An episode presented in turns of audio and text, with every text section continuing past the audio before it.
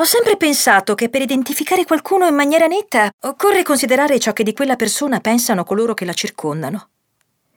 Quando però ho dirottato questa teoria su di me sono rimasta più che spiazzata delusa. Di me i colleghi hanno sempre detto non è brillante ma funziona. Gli amici? Glenn all'inizio sembra una montagna rocciosa, ma in realtà nasconde tante di quelle insicurezze. Mia madre, donna del Connecticut, di raro e ferreo pragmatismo, ripete invece, se sapessi stirare meglio sarebbe da sposare, invece troppe pieghe. In mezzo a tutto questo però ci sono io, davvero io. Gli ascoltabili presenta La mia storia. Donne e uomini comuni, eventi straordinari. Mi chiamo Glenn Farrell e questa è la mia storia.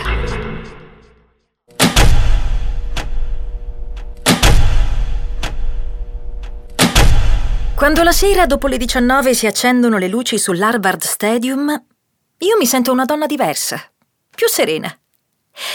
Significa in sintesi che per una manciata di ore posso tornare a essere la Glenn che amici, conoscenti e madri non possono permettersi di conoscere. La Glenn che corre. Quando finisco le lezioni scendo in sala docenti, apro il mio armadietto e prendo tutto quello che mi serve, un borsone e una borraccia.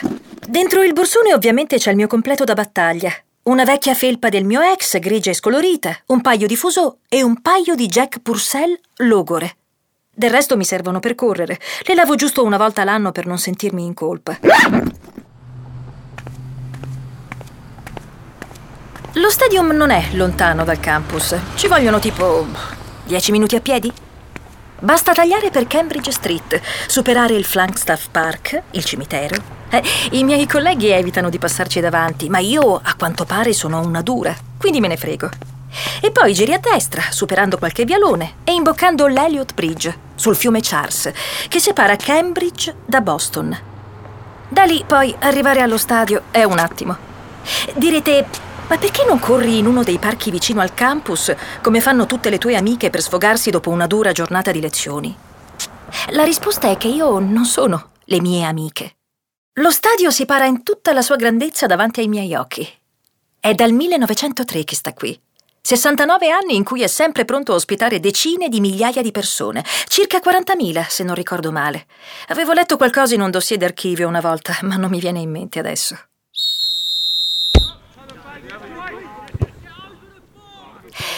Sì, qui ci trovate soprattutto gente che gioca a football. Del resto questo posto è stato costruito per loro. Sapevate che all'inizio del Novecento era un gioco violentissimo? Ne morivano a bizzeffe sul campo. E allora, soprattutto nei college, tutti avevano deciso di darsi al rugby. Perché che diavolo aveva intenzione di crepare per farsi una partita? È dovuto intervenire Roosevelt a dire dateci un taglio, cambiate le regole. Solo che a me gli sport di squadra non piacciono.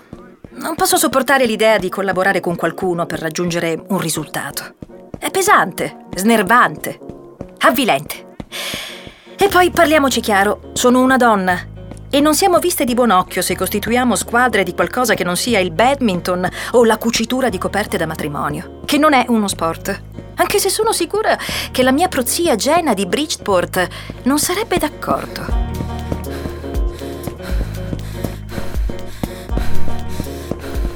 Poi c'è la corsa. O meglio, c'è sempre stata la corsa.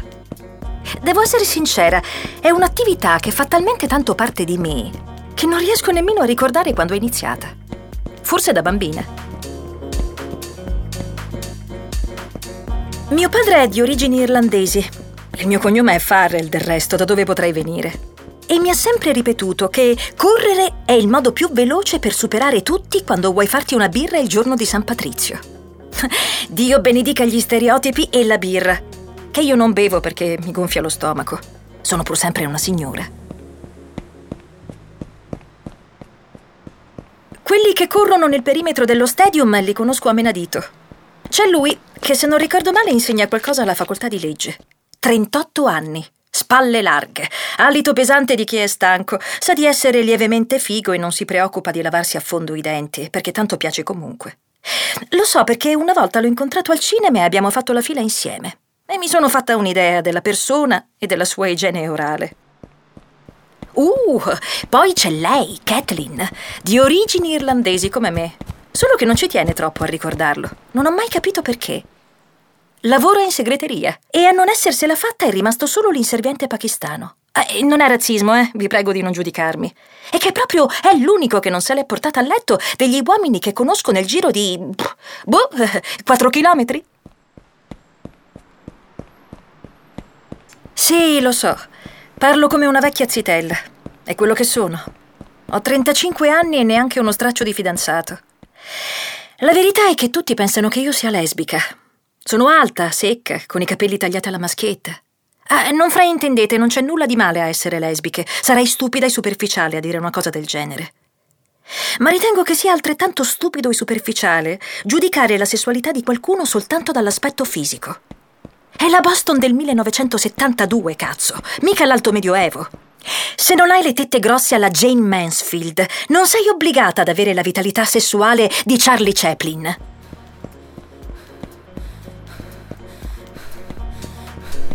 Il settimo giorno Dio si riposò e il lunedì dopo creò la corsa. Santo cielo, non esiste nulla al mondo che mi rilassi così tanto. Ma da cosa scapperai mai, Glenn? Mi chiedono sempre tutti.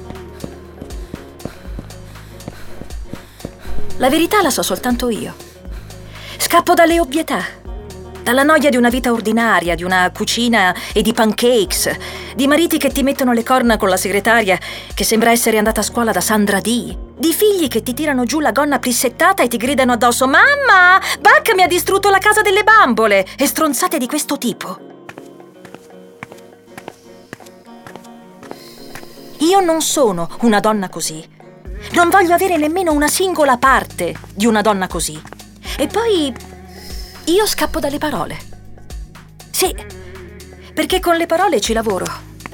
Sono una ricercatrice e insegnante a contratto di letteratura inglese. Le lettere, i pensieri, la sintassi, elementi che mi pervadono, che mi ossessionano, che mi devastano. Correre equivale a lasciarle scorrere via, come macchie di inchiostro sulla pelle che il sudore lava temporaneamente. Poi tornano e io sono contenta che lo facciano. Ma sento il bisogno di non averle dentro.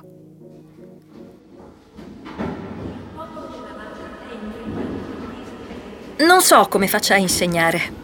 Sono una di quelle persone che, in presenza di altri, di tanti altri, finisce quasi per impazzire, per azzerare la propria identità a favore dei pensieri che non nascono nella mia testa. Ricordo in questo senso un estratto di una lettera che John Keats, un poeta che adoro e su cui ho lavorato tanto, ha scritto a Richard Woodhouse nel 1818. Quando sono in una stanza fra la gente, se per caso non sono assorto nei miei più intimi pensieri, allora non riesco a essere più me stesso, ma la personalità di ciascuno dei presenti comincia a soffocarmi fino addirittura ad annientarmi. Dio, Keats, sei così vero, così reale. E mi dai la forza di correre, di ripulirmi, di rinascere ogni volta. Sembro patetica, e forse un po' lo sono. Adesso però sono arrivata a una svolta talmente importante da non potermi permettere la minima commiserazione. Il mio ex ragazzo, quando finivamo di fare l'amore, mi ripeteva: Hai tante virtù, ma non quella dell'imprevedibilità. Immagino si riferisse alle mie abilità sessuali. Pazienza, si è trovato altre donne straordinarie. Del resto fa il medico e i medici, si sa, a letto sono particolarmente esigenti. Però ogni tanto ci penso a quella parolina, imprevedibilità, che suona tanto simile a identità. E penso come nel mio caso siano combinate insieme. Set Sono sette anni che corro alla maratona di Boston. Sette anni che mi preparo per almeno 340 giorni, correndo praticamente quando posso. Sette anni che, arrivata al quartier generale per richiedere la mia pettorina, faccio finta di essere quella che non sono. Un maschio. È iniziato tutto per caso. So che è una banalità e che è una frase che ti ripetono sempre quelli che calcolano ogni minimo dettaglio delle loro vite per poi far passare come miracolosi i risultati ottenuti. Ma la mia storia... Beh, è andata proprio così. Sono nel mio appartamento nei dintorni al campus. È il 18 aprile 1964, quasi dieci anni fa. Mi sono laureata da poco. Ho iniziato i miei percorsi di ricerca sui Mummers Place, rappresentazioni teatrali di strada che prevedono lo spostamento degli attori di villaggio in villaggio richiedendo ospitalità e denaro in cambio delle proprie performance. Condivido la casa con un'altra ragazza, Marla Hornabrook, Oregon, che poi ha mollato gli studi per sposarsi. Peccato, era in gamba, ripeto a me stessa ogni volta che penso a lei. Sarebbe stata un'ottima giudice. Adesso so che suo figlio ha vinto il primo premio nella gara di crostate della classe. Mi ha spedito una lettera qualche settimana fa. Le mie giornate all'epoca sono pericolosamente simili tra loro. Al mattino biblioteca, qualche mattone d'archivio, un pranzo veloce con le colleghe.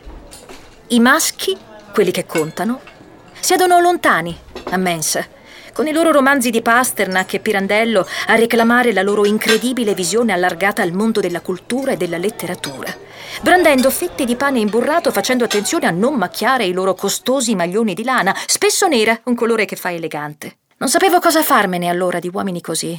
E non lo so tuttora. Però c'è una cosa nel 1964 di cui sono consapevole. Voglio sedere a quel tavolo. Se sei una ricercatrice mediocre oppure brillante, è indifferente. Anche qui ad Harvard. Se invece sei uomo, che tu sia un demente o un genio, troverai sempre qualcuno pronto a stimarti.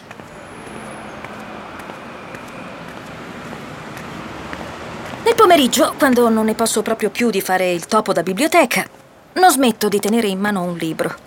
Prendo una copia di qualcosa e mi trascino fin sotto la Law School, poco oltre la chiesa metodista. Lì c'è una panchina che dà sul parco Cambridge Common, nell'area del campo da gioco Alexander V. Camp. Ecco, mi siedo lì e mi lascio rapire dalle storie. Racconti leggeri, eh? Passo tutte le mattine a decifrare roba intellettuale o a intuire il pensiero di maschi più autorizzati di me a definire le loro idee, il loro status. Ad aprile nel 1964 stavo leggendo Pamela di Richardson. Non l'avevo mai toccato, mea culpa. E mi trovavo stranamente interessata alla storia di questa servetta che prova un sentimento di odio e amore verso il suo padrone che la maltratta e la corteggia facendo leva sul proprio ruolo sociale. I miei colleghi dicono che non sono una studiosa esaltante perché perdo troppo tempo a correre. Non sanno che se non corressi invece sarei ancora più frustrata. Perché se anche mettessi tutto l'impegno del mondo, Sarebbero comunque gli uomini a decidere del mio destino di intellettuale. Quindi tanto vale ogni sera nel 1964 infilarmi una tuta e andare a sgambettare con le mie Jack Purcell, che all'epoca sono ancora dignitose. Sì, sono quelle che indosso anche oggi. Tanto il piede non mi cresce più. La mia storia. Donne e uomini comuni, eventi straordinari.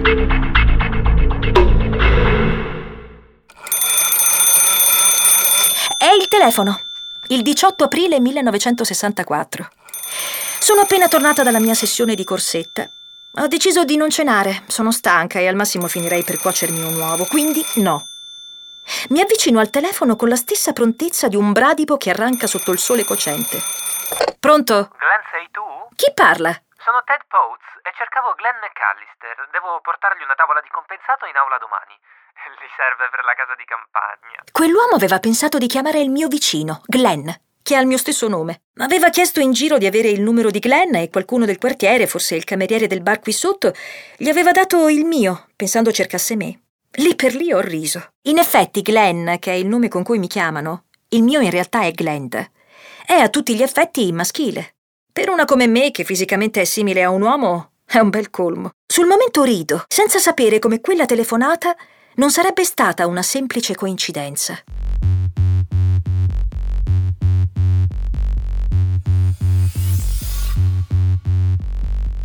Il giorno dopo la telefonata, tutta Boston è in fermento. C'è la maratona.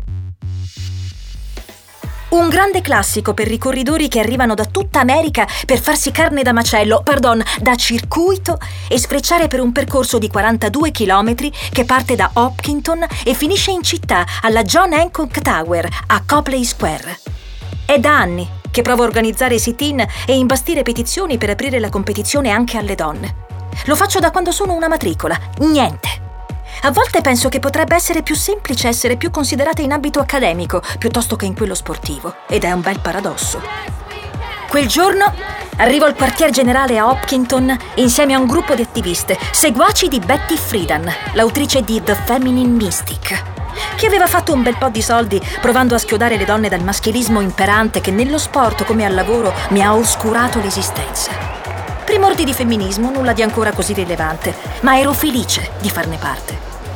Notate bene, indosso una tuta credendo che finita la protesta me ne sarei tornata a fare le mie corsette, mentre la 42 km, quella vera, viene affrontata solo dagli atleti legittimi, riconosciuti, uomini. Mi allontano verso i nastri di partenza, mentre le altre continuano a fare la voce grossa, con risultati scarsi. C'è un casino. La stampa parla di quasi 400 iscritti e c'è ancora spazio per altri. Io guardo curiosa gli atleti. Mentre provo ad analizzarne le posture, l'espressione, i nervi, mi sento afferrare sotto un braccio. Una giovane donna, avrà avuto la mia età, mi trascina davanti a un tavolino dove sono esposte delle pettorine. Ci sono gli ultimi posti, se perdete tempo chiudiamo le iscrizioni. Eh, provo a far fogliare qualcosa, ma mi zittisce. Tiene in una mano la cartelletta con dei fogli. Mi fa due domande in croce: quanto peso, quando sono nata e dove. Se ho con me il certificato medico. Eh, non ce l'ho. Mi squadra un attimo e continua a segnare qualcosa sul foglio. Mi chiedo se sia una rincoglionita. Ma non si vede che sono una donna? La risposta la conosco da sola. No. I miei seni sono fasciati in una felpa strategica. Indosso un paio di calzoni maschili. E beh, in viso non ricordo esattamente una ninfa dei boschi. Sono paralizzata davanti alla sua autorità. Mi sta praticamente iscrivendo alla gara. Voglio vedere adesso quando dovrò dare il nome. Name? Lassù qualcuno mi ama. Perché non devo nemmeno inventarmi nulla. Non tentenno, non esito, non mostro il fianco al suo dubbio. Il mio nome è Glenn Farrell. Glenn Farrell, l'accademica mediocre, la donna di spessore che per gli altri non è troppo interessante come femmina né troppo fortunata per diventare uomo. Fino ad ora. Quell'organizzatrice sta giocando con la mia identità. O forse me ne sta regalando un'altra. Devo cogliere la palla al balzo e fare l'unica cosa che mi viene bene, correre. La signorina mi stende una pettorina, la numero 400, sorride, cifra tonda, sussurra. Provo a chiederle qualche altra informazione, ma porta l'indice sul naso intimandomi il silenzio. Run, boy, run. Mi posiziono alla partenza. Accanto a me ci sono uomini di tutte le nazioni ed etnie. Ci sono anche alcuni neri, eh? Possono correre dal 1919 e anche diversi europei. Una voce dalla spiccata pronuncia francese si leva in direzione del pubblico. Je vais gagner! La riconosco. Appartiene a Aurel van den Drisch, che ha vinto nel 1963, l'anno prima. Si è portato a casa la vittoria in 2 ore 18 minuti e 58 secondi. E avrebbe vinto anche più tardi.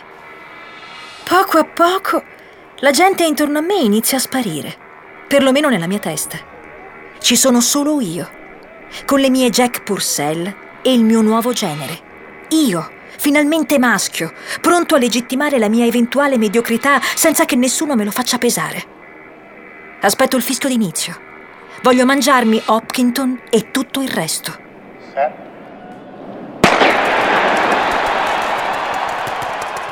Nella mia vita non ho mai provato un'emozione così intensa. Un piacere quasi sensuale, una sensazione distesa di appagamento in ogni parte del corpo. Lotto con me stessa per non stancarmi mai. È evidente che la preparazione degli atleti uomini sia più solida della mia, ma mi difendo bene. Ashland, Framingham, Natick, Wellesley, le tappe del percorso si succedono senza soluzione di continuità, mentre io vengo superata e supero uomo tra gli uomini. Non devo fermarmi, non posso. Arrivo alla Newton Hills, quattro salite sfiancanti. Devo vincerle. Le ho sempre sentite nominare e vederle mi fa pensare a quegli eroi dei romanzi o della mitologia che si scontrano con una creatura mostruosa dopo averne sentito parlare per anni. Prima salita, stop, fiato. Seconda salita, stop, fiato. Terza salita, stop, fiato. Non è facile, sono tra gli ultimi, ma che importa? Nessuno verrà a cercarmi, nessuno vorrà riconoscermi. Eccomi a un'altra tappa del disonore. Heartbreak Hill, la collina che ti spezza il cuore in tutti i sensi. Sfreccio, tra le villette di periferia che coronano la strada e che ti portano dritto a Boston. Sto correndo da più di due ore. Chi è bravo avrà già raggiunto la città. Entro finalmente a Boston. Bacon Street, Kenmon Square, Commonwealth Avenue, luoghi in cui ho vissuto, in cui sono esplosi frammenti della mia vita, amori e delusioni, noia e fremiti. Adesso hanno un peso diverso. Sono diventata spettatrice dei miei ricordi.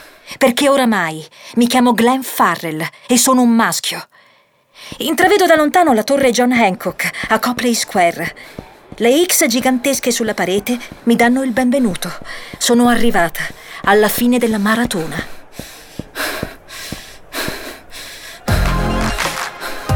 Tutto questo accadeva quasi dieci anni fa. Peraltro non sono nemmeno arrivata per ultima, ma vi risparmio il posizionamento preciso perché non mi farebbe comunque onore.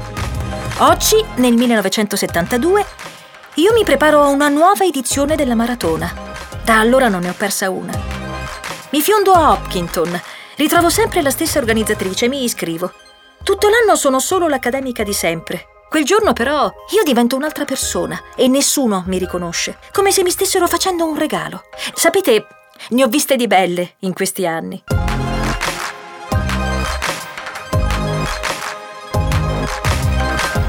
Nel 1966 insieme a me corre anche Bobby Gibb.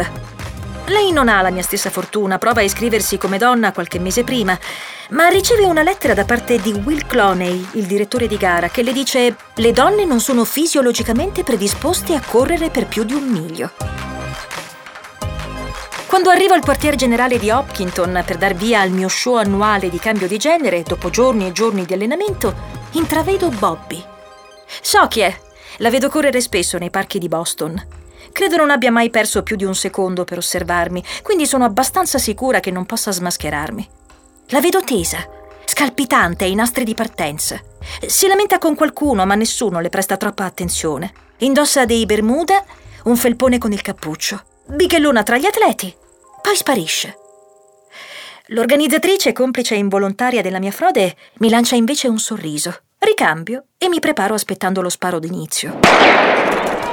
Non passano nemmeno tre minuti dall'inizio della gara che Bobby sbuca fuori da un cespuglio pronta a far mangiare la polvere a tutti gli altri corridori.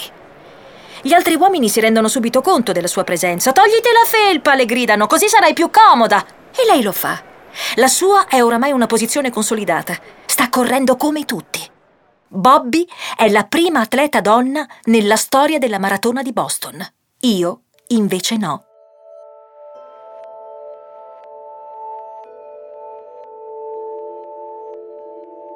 La Gib si porta a casa un buon tempo, 3 ore, 21 minuti e 40 secondi. Io faccio di meglio, ma nessuno la cita come notizia clamorosa.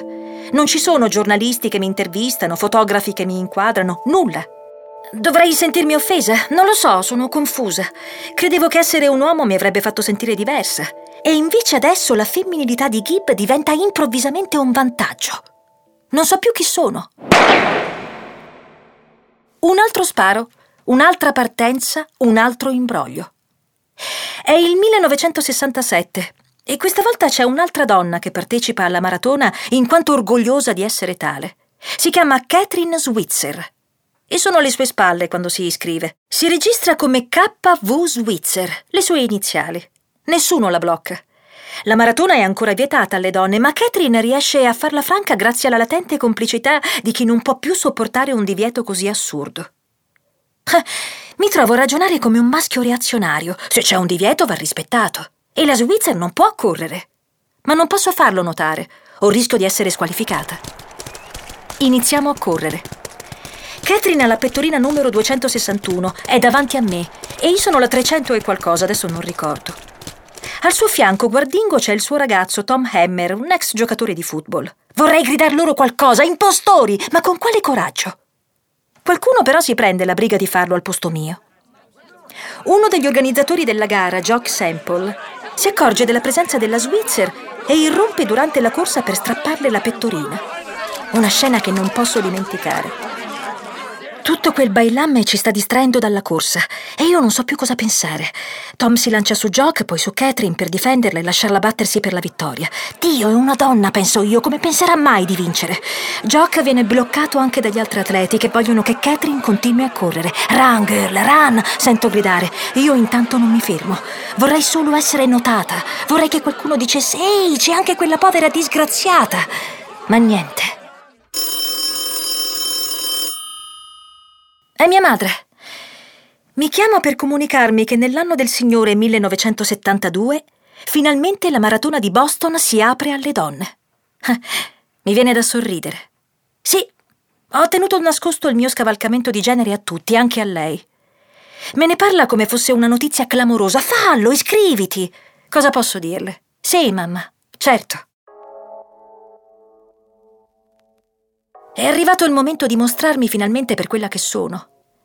Credevo di essere coraggiosa e invece quella che mi era sembrata una prodezza, davanti alle azioni di Catherine e di Bobby, adesso appare come la più accidentale delle vigliaccherie. Glenn, mi dico, caricati di energia e vai a correre. Adesso puoi. Adesso finalmente sei autorizzata a essere la Glenn Farrell di sempre. È questo quello che mi ripeto mentre raccolgo le mie cose e vado a Hopkinton a firmare per la mia libertà. Solo che io, la Glenn Farrell di sempre, non la conosco più.